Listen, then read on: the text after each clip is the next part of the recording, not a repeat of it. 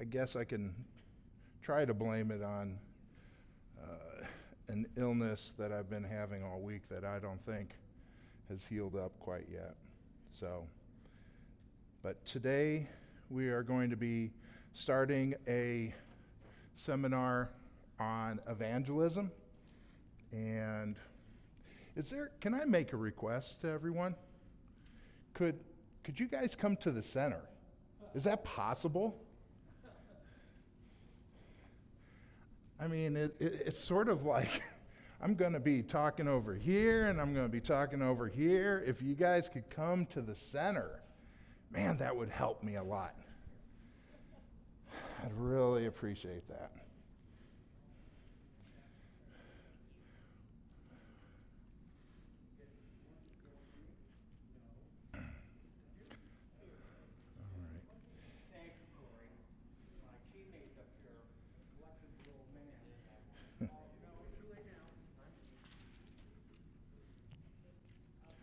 All right. Hey, Tori.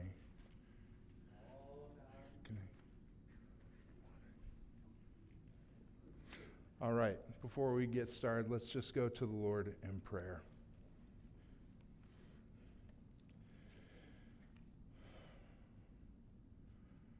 Father, we are so thankful for this day, for a day of corporate worship, a Sabbath. Lord, I pray that this will be a good Sabbath rest for us. I pray that as we come together as this body of believers, that we will worship and glorify you, that we will learn more about who you are and what it is that you call us to. And Lord, please be with me this morning.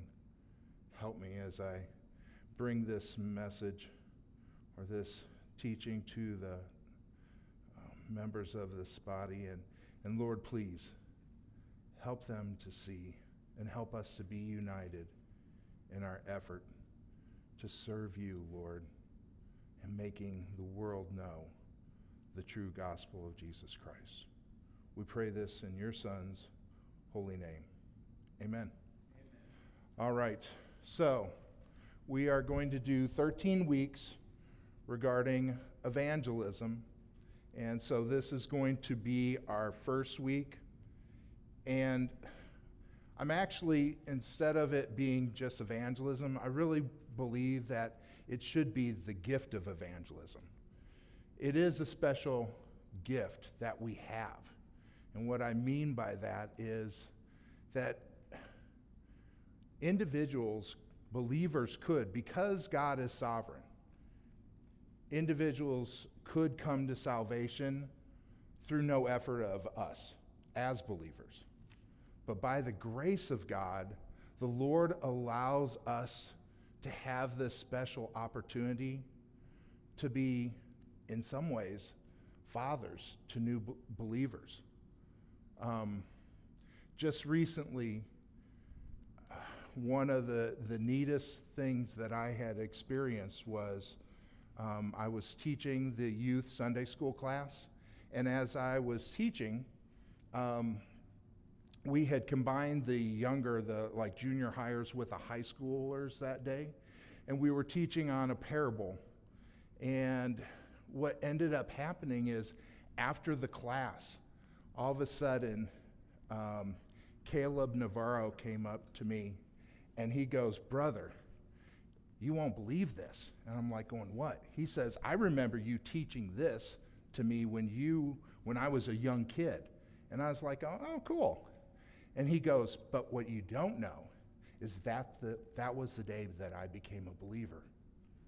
All of a sudden, I recognize as you were saying that, that particular going through and teaching on that parable, that this that now I had to. It wasn't that I needed to, I had to go ahead and serve and worship and do all these things. He said it was, I don't know what happened because I had been trained, I had been taught by my father and my mother and, and all that. But this was that moment when you were speaking the words regarding this parable.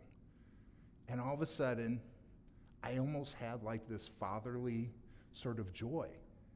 Because in many ways, isn't that Paul say that to Timothy, that he, he considers him his son? Because he came to faith through the sharing of the gospel. And ultimately, that is like this wonderful gift that we have. We, through the sharing of the gospel, can become like the, the parents to those who come to faith. These are going to be our family members that will be with us in heaven. And because of that, there is just this opportunity and this potential for so much joy when we are faithful in sharing the gospel. All right? So today, um, we are going to just go over why evangelism. Why is it that we are called to evangelize? And we're going to a- answer the question the what, the who, um, the why, where, and how. And ultimately, I'm also going to be asking you guys uh, to do some homework.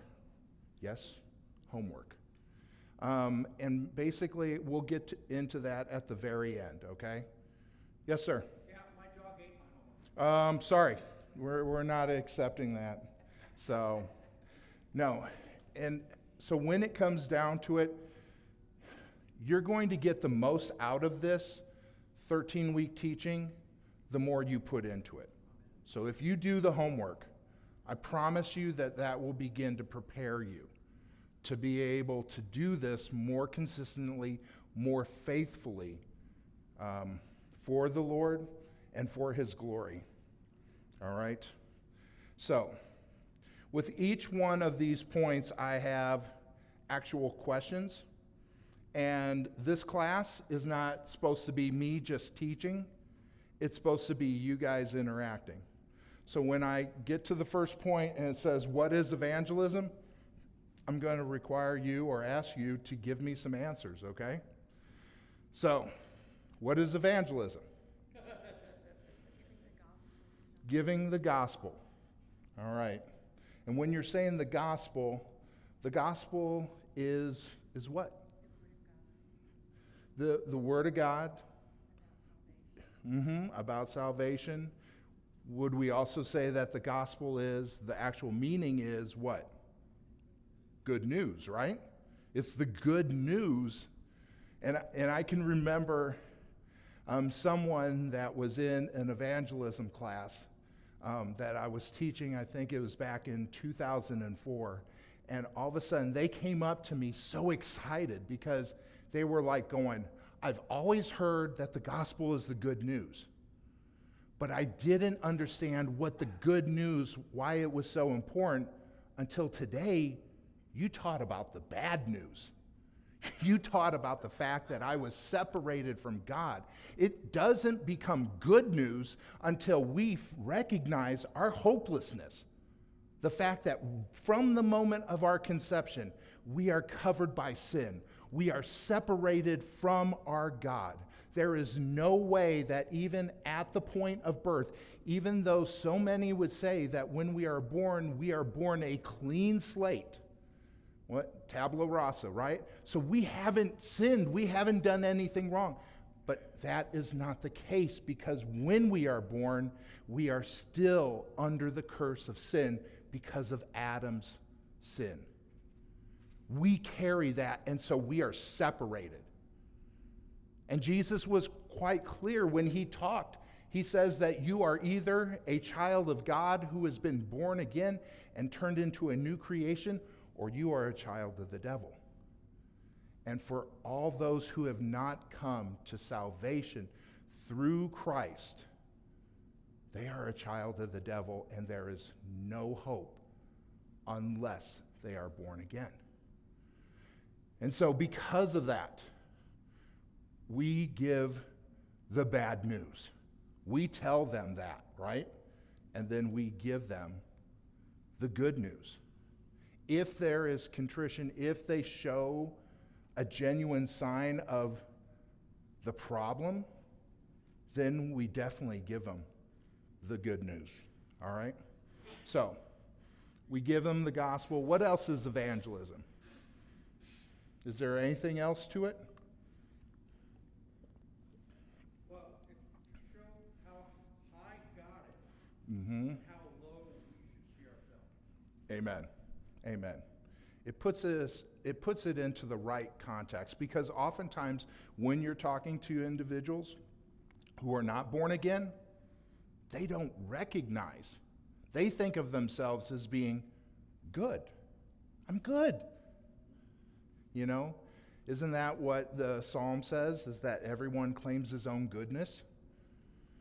But it is when we look at God's perfect law that all of a sudden we see that there is not goodness within us. So, all right.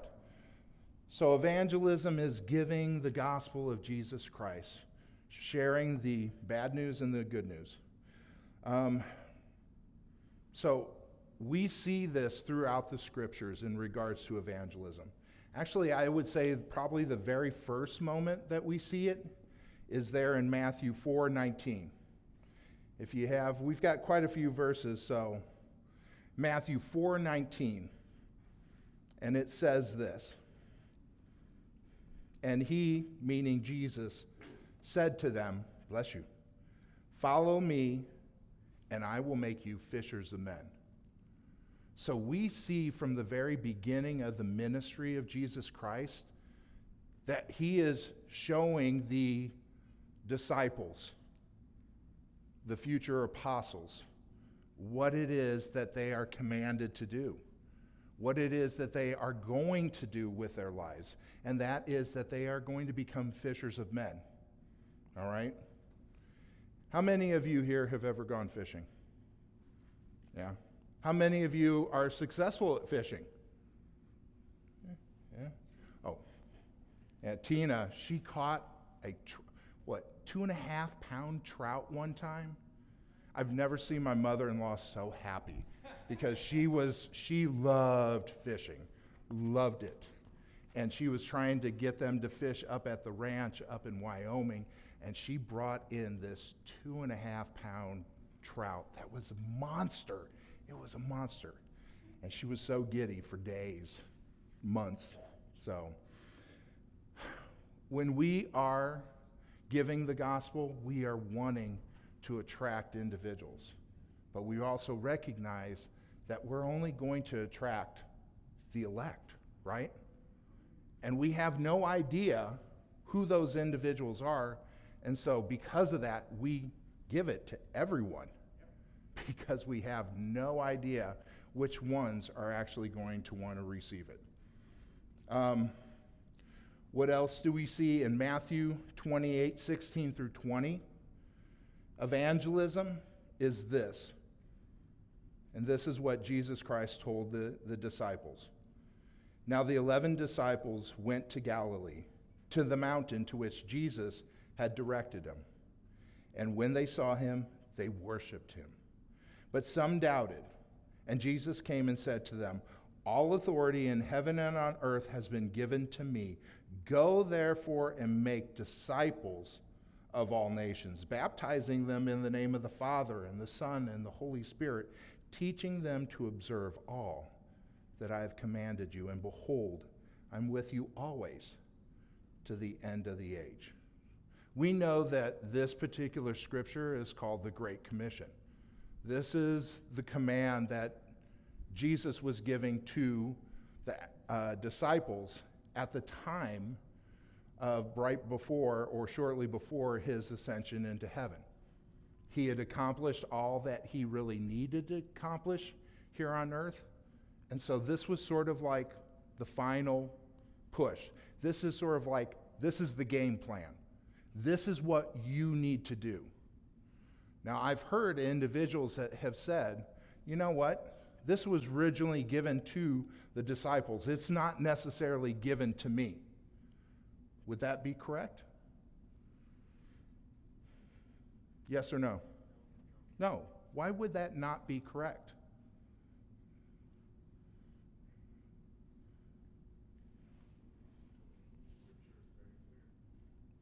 It's very clear. What is it clear about?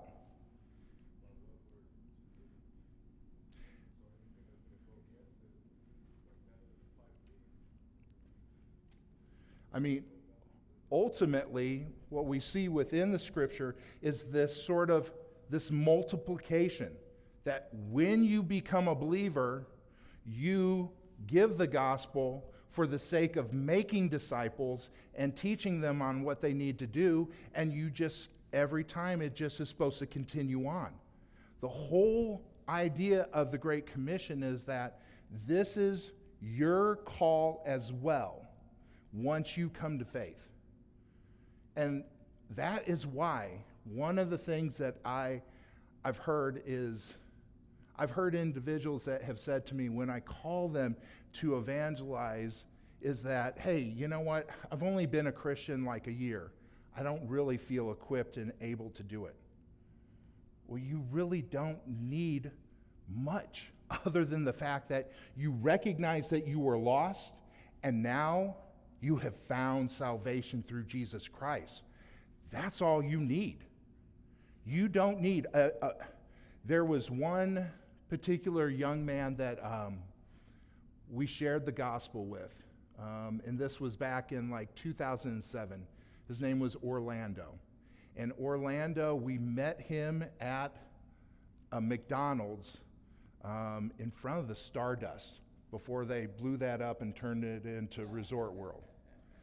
And this young man was high as a kite on crystal meth. But we sat there and we talked with him and we shared the gospel with him, me and another friend. And he all of a sudden was like going, I, I need you to meet with me tomorrow and, and talk to me some more. I need to be off of the drugs.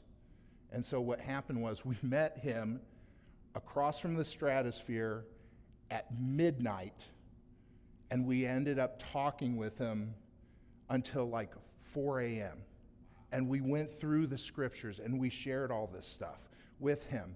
And all of a sudden, he was like going, I need Christ. That's right. You totally need Christ.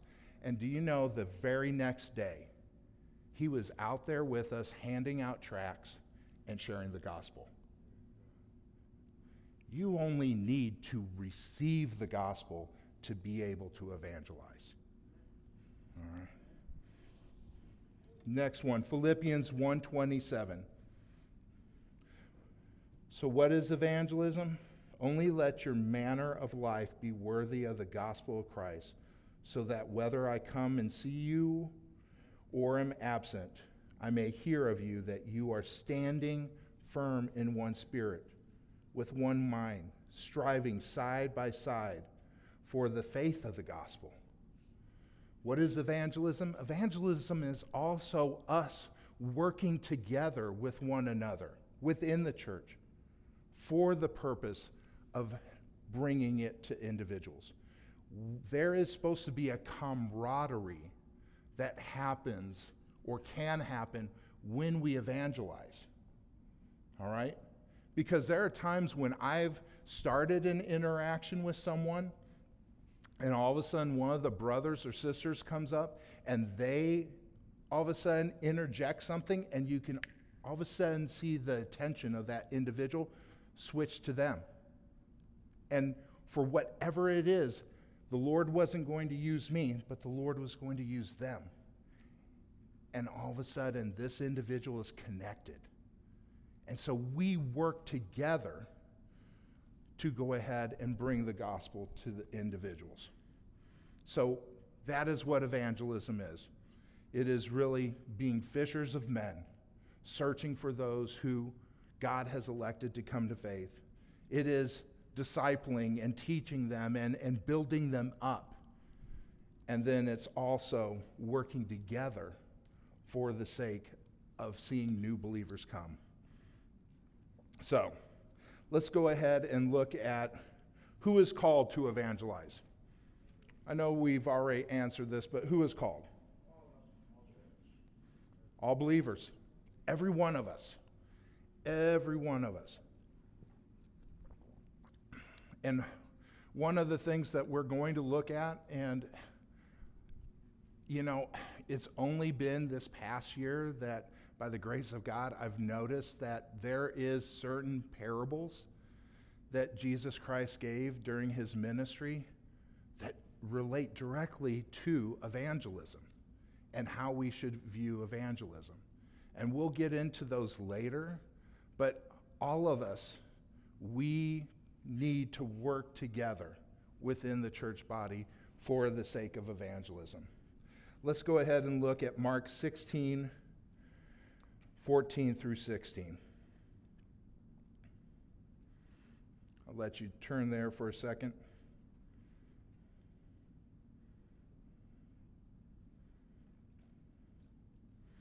And this is Mark's actual sort of Great Commission as well.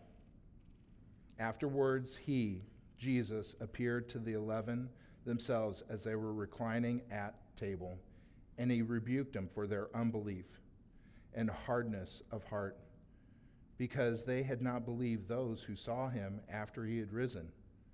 And he said to them, Go into all the world and, uh, and proclaim the gospel to the whole creation. Whoever believes is baptized and will be saved, but whoever does not believe will be condemned. So, we recognize that we, at the moment that we become a believer, we also become a disciple. We are now a disciple of Christ. Um, what does the word, who knows what the word disciple means? A follower, a student. Um, and so we're following Jesus, but what, we, what are we a student of? What are we supposed to be a student of? Huh? Of righteousness? Um, yeah. Yeah, absolutely. We are supposed to be students of the Word. We are supposed to understand and know the Word. That was Matthew. That was, that was good that you spoke for him. um, we are supposed to. Oh, thank you. Yeah, I'm going to go through these. All right. we are supposed to be studying the Word so that we are ready at any moment to give an account, right? And so we study the Word for the sake of sharing the gospel. We study the Word so that we know God better and how it is that we can worship and glorify Him. We study the Word so that we are always prepared to give a response, right? Um, one of the things that I always would, would see is that as I am out sharing the gospel with individuals, is that they will ask questions. And if you do not have an answer, what should you say? I don't have an answer. I don't have an answer. But I know where to get the answer.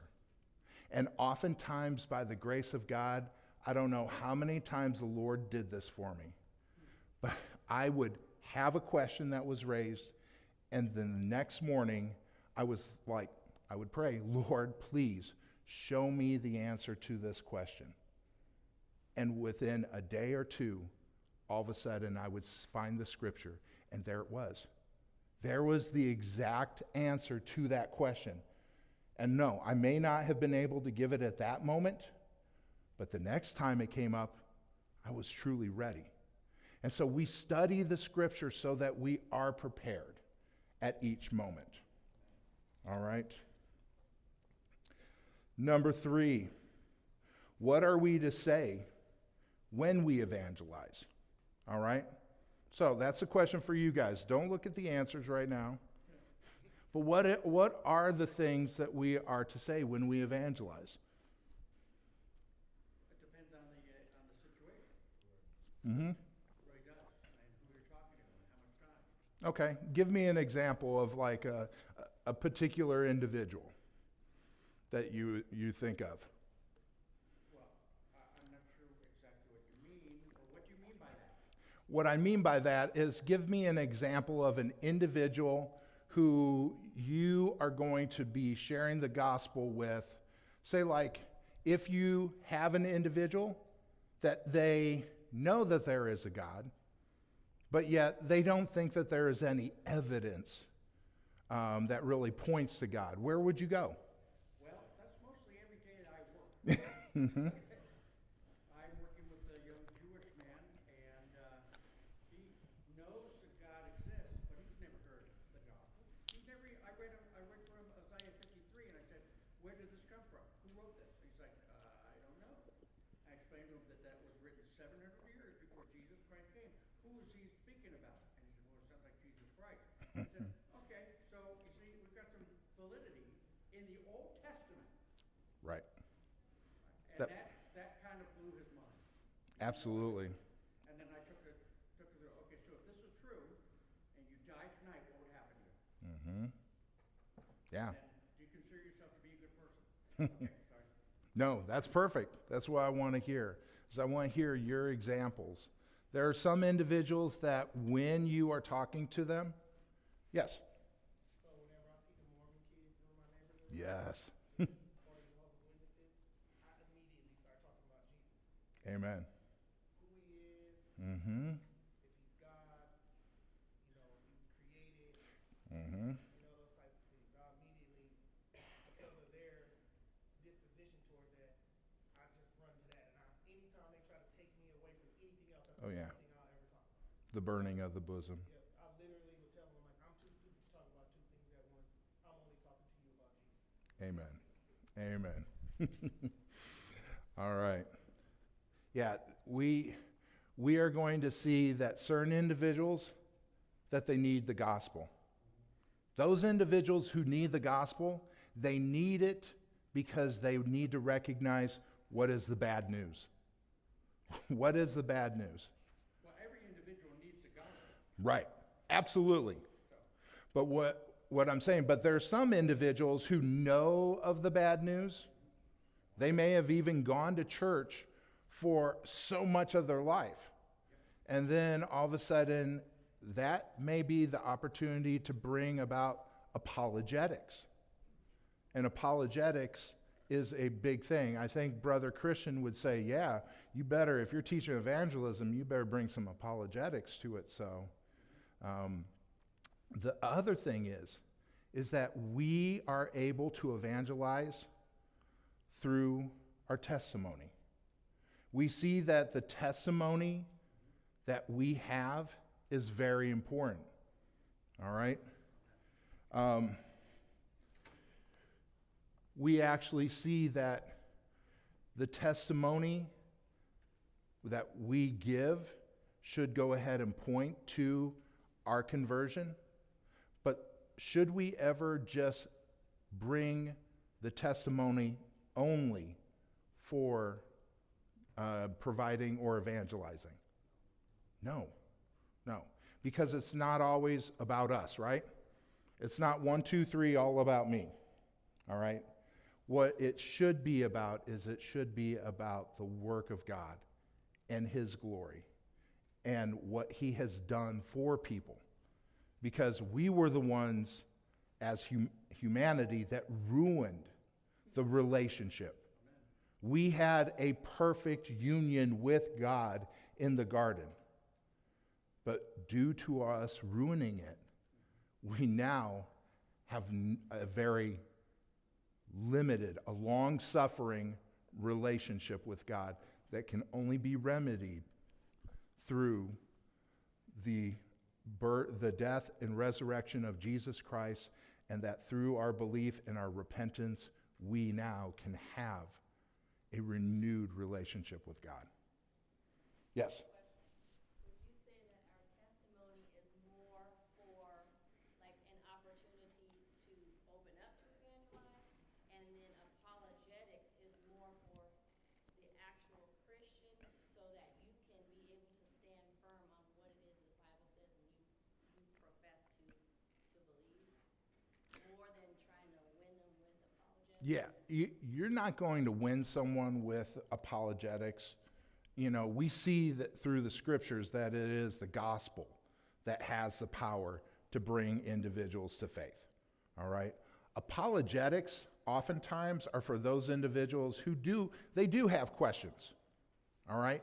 They do have some legitimate questions and they will ask these questions. And here is the glory is that when we look at the sciences, when we look at all of these different things that God has created, those things speak volumes and we can bring those to individuals. I mean, one of the things that we've been studying in the youth class is this year, one of the books that we studied is Atheism is Dead.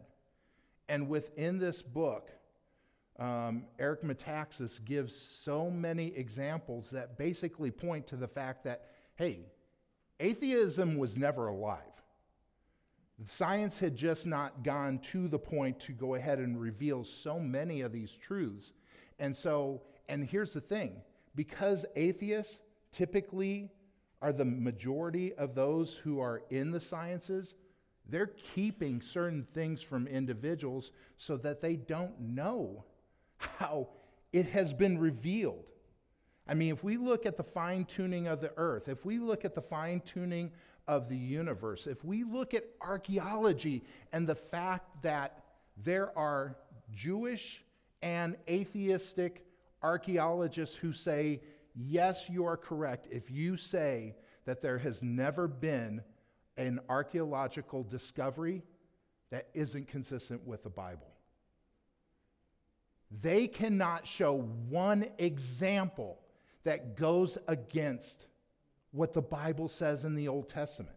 Well, I, I'm not disagreeing with that, but here's the thing, is that secular uh, archaeology and anthropology will arrange things so that they can say, you see, it doesn't fit with the Bible. Uh, the, the book uh, Patterns of Evidence proves that perfectly.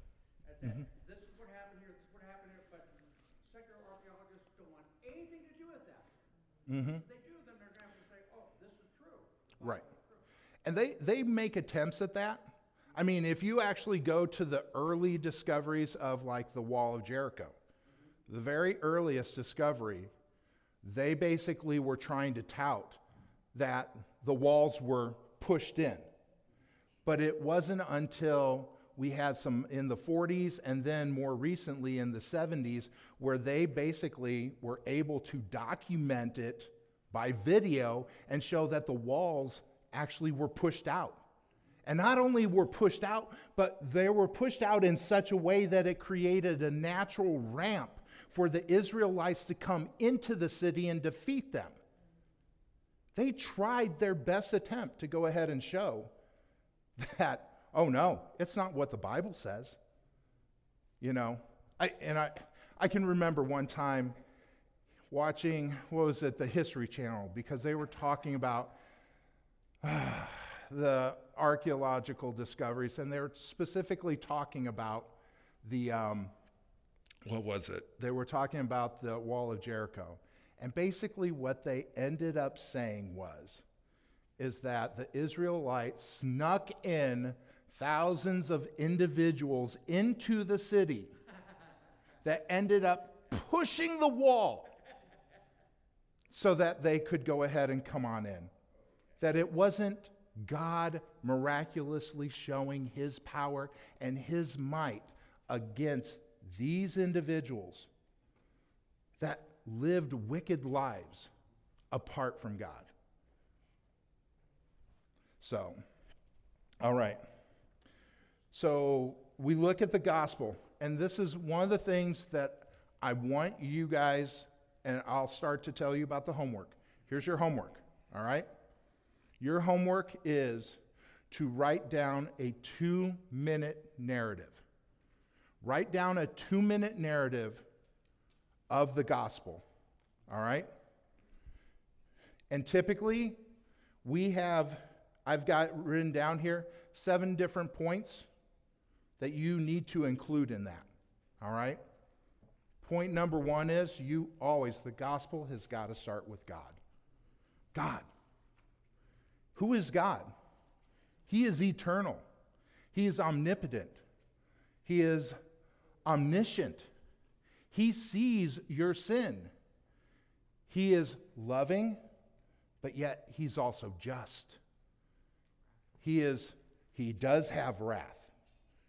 And we need to reveal who he is. Then we need to reveal that he is the one responsible for creation.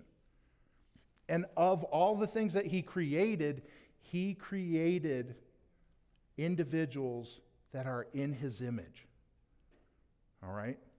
We are image bearers of God. That means that we have some of the abilities that God has that other members of creation do not have. We are able to love, we are able to create. Oftentimes, I, I, I will mention this to non believers, and they say, Oh, no, no, animals create. I mean, I've, I've seen those videos where the monkey takes a stick and, and gets the ants and eats them. He, he used a tool. Well, I'm sorry.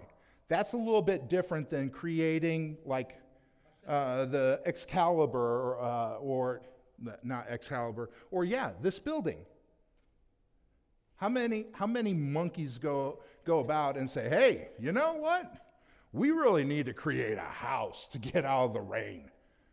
I mean, you never see them creating houses, right? You never see them passing judgment upon each other. They don't have those special abilities that humanity has.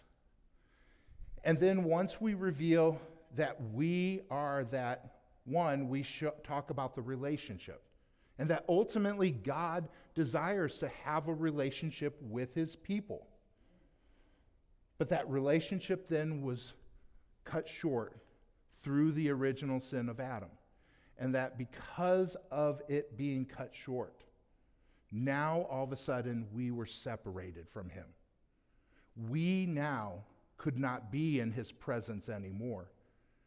And now we live our lives with the desire to get back to him, to have that. That is ultimately, during our lifetime, we are given the chance to get back. But here's the thing we can't do it. There is nothing that we can do, and we see that when we look at the law of God. And ultimately, from the law of God, then we show that there is a need for a Savior. And we show that God was the one who provided the Savior. But it was a very unique Savior because this Savior is 100% God and 100% man. So that he could suffer, so that he could be tempted, so that he could go through all of those things and live a life doing what we never could so that he would allow himself to be sacrificed on our part. And ultimately, through us repenting and believing in him, those are the first steps that occur in the life of the born again believer. And that's the gospel. So, try to write down a two minute gospel. And what you're going to do is on that last page, you're going to send it to me by my email, Doug70 underscore 7 at hotmail.com. And in the subject, put down two minute, two minute um, gospel, okay? So that way I'll know that that's from you guys, okay? So that my my uh, email won't throw it in the junk mail and say, ah! All right. Yes, sir. I I was gonna say, just as a a point of encouragement, there is no absolutely foolproof, perfect way to share the gospel Mm-mm. with everybody. There's no- it's not- This is not a cookie cutter type of situation. No, Every situation is different. absolutely. All right. So, 2 Timothy 2 24 through 26, and says, The Lord's servant must not be quarrelsome, but kind to everyone, able to teach patiently, enduring evil, correcting his opponents with gentleness, so that God may perhaps grant them repentance, leading to the knowledge of truth, and they may come to their senses and escape from the snare of the devil after being captured by him to do his will. So, How does this relate to apologetics? Apologetics is oftentimes what we are doing is we're teaching truths. We're showing things from this world that point and declare who God is or who Christ is. I- I'm sorry for interrupting again. That's okay. It's it- that- And right after that little part in, in Second Timothy, it goes into, but realize this, that in, uh, in those days, perilous times will come. Mm-hmm. And that really is a demonstration of how evil never stops. Mm-hmm. And that's one of the launch pads I've used a number of times, is ask people, does evil exist? Oh, yeah. Uh, we, we know that, Mm-hmm. but, uh, people have to say, well, yeah, okay, so where did it come from? Mm-hmm. I can't go down to Walgreens and get a jug of evil. Right? Right? And so, it- where did it come from? And that, and that usually leads me into the gospel. Amen. I like that. I like that. So we we correct individuals. We do it in gentleness. We we try our very best to wait upon the Lord that he may go ahead and bring them repentance. Give them that gift of repentance so that they are able to come to faith. All right? So, where are we to go and evangelize? All right? Where are we supposed to, what does the Bible say? Where are we supposed to go to evangelize? Are we supposed to go down to Walgreens? Yeah, sure. Why not? Where are we supposed to go? Everywhere. Everywhere. Right?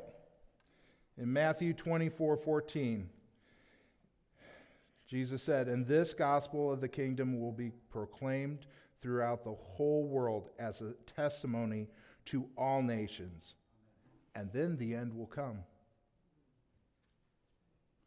Our desire is that all nations, every people group, every language will hear the gospel because every group is going to be represented in heaven.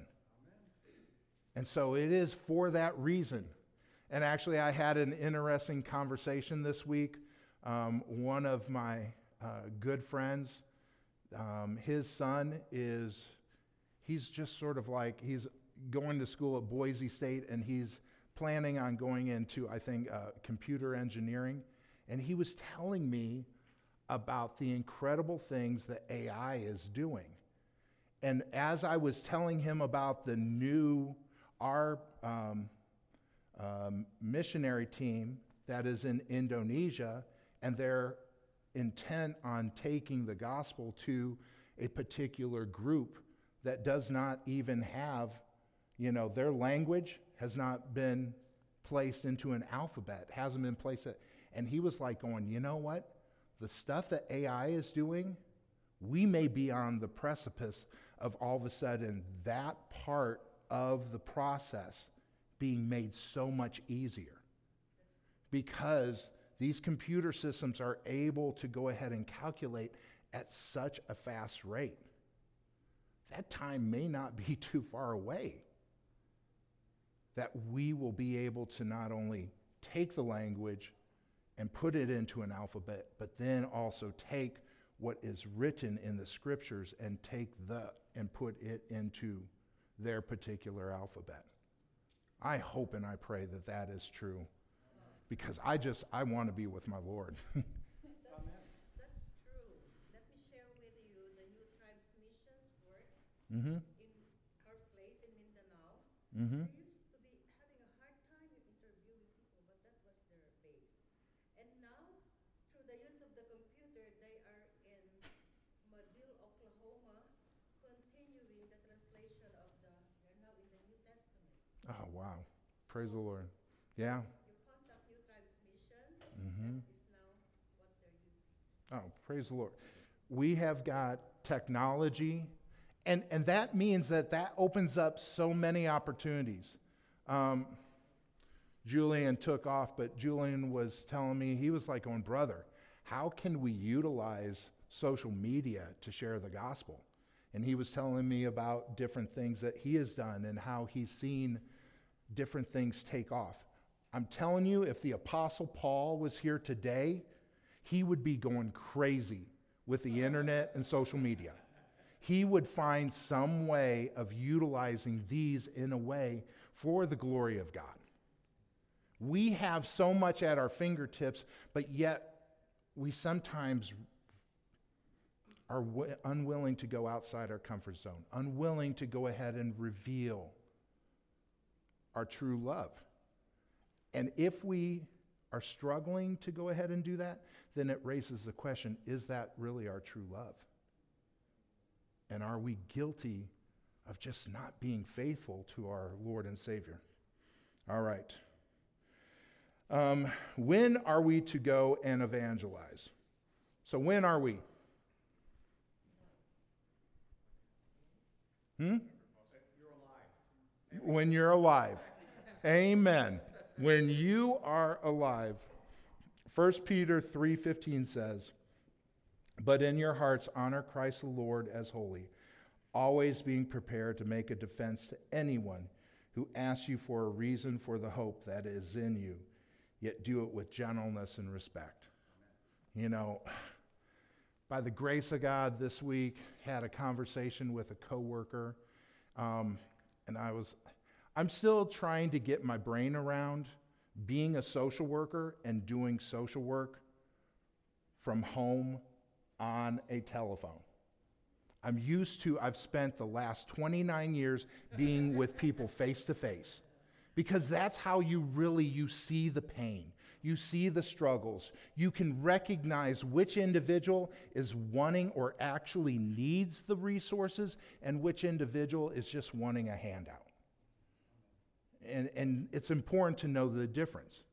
How do you do that over the phone? But by the grace of god he's opening up opportunities to go ahead and recognize those things but yet and it's still creating opportunities to share the gospel over the phone with these individuals. And I love it because once you get, and this is, I love my wife one time, she was like, going, you know what? I love the fact that God provides silver platter moments. it's almost as if in the conversation, they say something, and it's sort of like God going, here it is go. It's like the door has been cracked just a little bit, and she's like, you just got to kick it in and say, okay, here, here is the gospel, or here are the, the beauties of God. You know, and we've got to look for those opportunities. We've got to pray about those opportunities. Every day we should be praying, Lord, please, if you can move the minds of individuals, then move their minds to all of a sudden bring something up that opens the door for the gospel to be shared. Do you want to share the gospel? If you want to share the gospel, then pray for that. Pray for that every day, that the Lord will give you one after another opportunity. And I'm telling you that when you do, He does. He provides wonderful opportunities. All right. In Acts 1 6 through 8. So when they had come together, they asked him, Lord, will you at this time restore the kingdom to Israel? And he said to them, It is not for you to know times or seasons that the Father has fixed by his own authority, but you will receive power when the Holy Spirit has come upon you, and you will be my witnesses in Jerusalem, in Judea, in Samaria, and to the ends of the earth. So, where are we supposed to go to evangelize? Everywhere. All of it. All of it. And we do it. I love how this verse points out, I love how Christ points out that it is through the power of the Holy Spirit. You want to share the gospel? you better, you better be submitting to the Holy Spirit to empower you, to give you strength, to give you zeal to do it. All right? So, why, our last question, why are we to evangelize? What do you guys think? Give me, give me some reasons. Why do we evangelize? Jesus commanded He commanded it. All right, why else? Okay, I'm gonna say again. What is the first commandment? What is the first and greatest commandment? Love our Lord God with our heart, mind, soul, and strength, and love our neighbor as ourselves. Right. Every time we share the gospel, we're doing just that. Mm-hmm. And that's one of the things I would often tell, like when we would go down to Fremont Street and we would be sharing the gospel or on the strip in front of the Bellagio, you know, I, one of the things that I would say, the reason why I am out here tonight is not only to tell you the gospel, but it is to worship and praise God. What I'm doing here, by me telling you, by me making the effort to come out here, I am worshiping and glorifying God. How beautiful are those feet? And Lord knows, I want my size 15 feet to look beautiful. How beautiful are those feet that bring the knowledge of God, right? And the gospel. We do this because, yes, we are commanded and we want to be obedient. We should. If you are a true believer, you are obedient. All right? But also, we've got to look at it as a privilege. Look at this verse from 2 Corinthians 5 17 through 20. Ah, love this passage.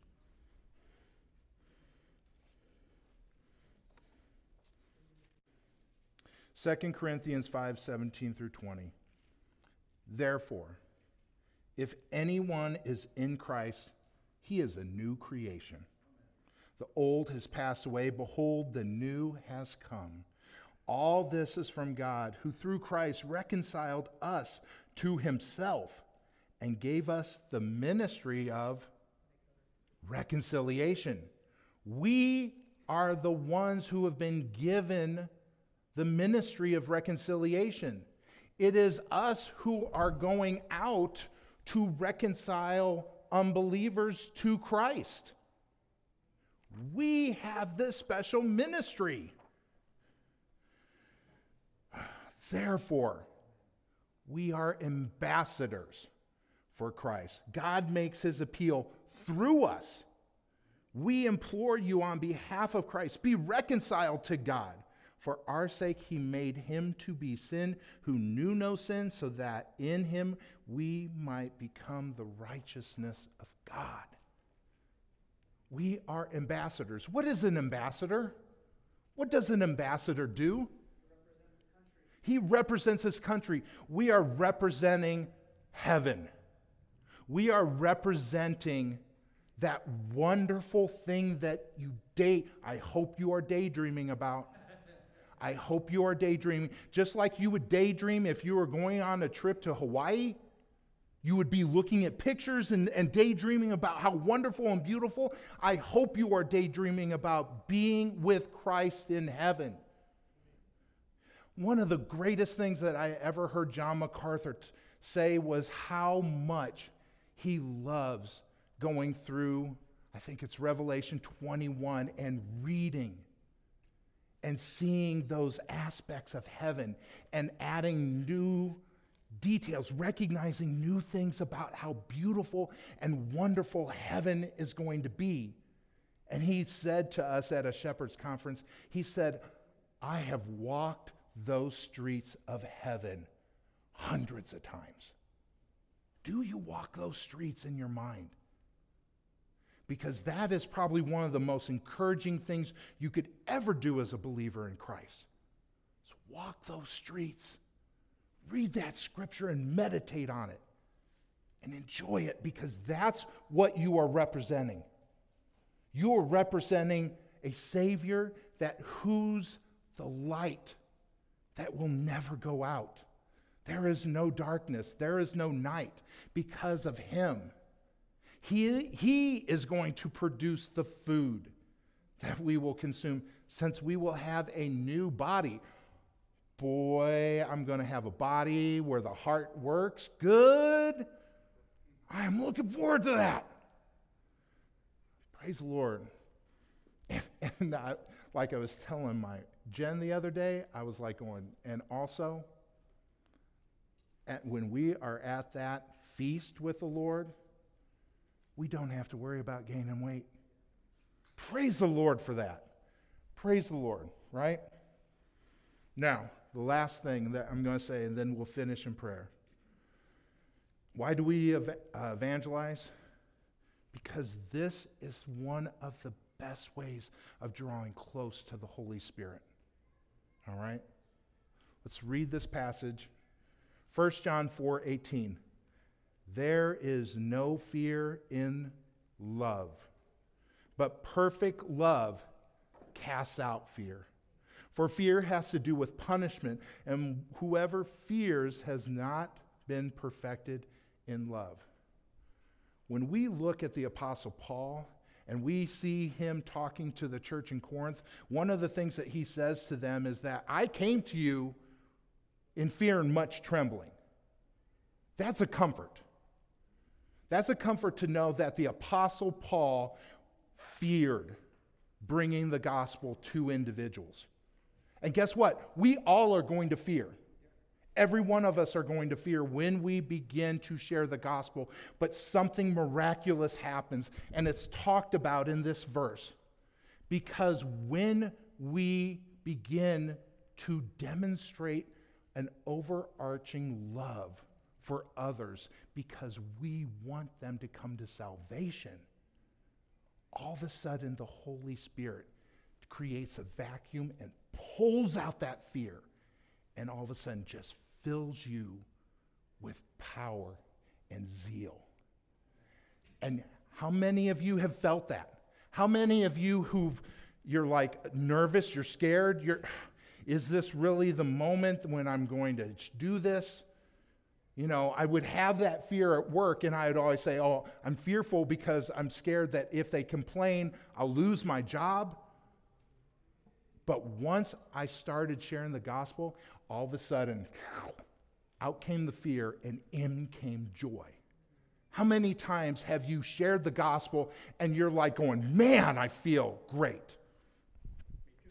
So, all right. So, next week, we are going to go into more detail about what the gospel is. So, let's go ahead and end in prayer. Lord, thank you.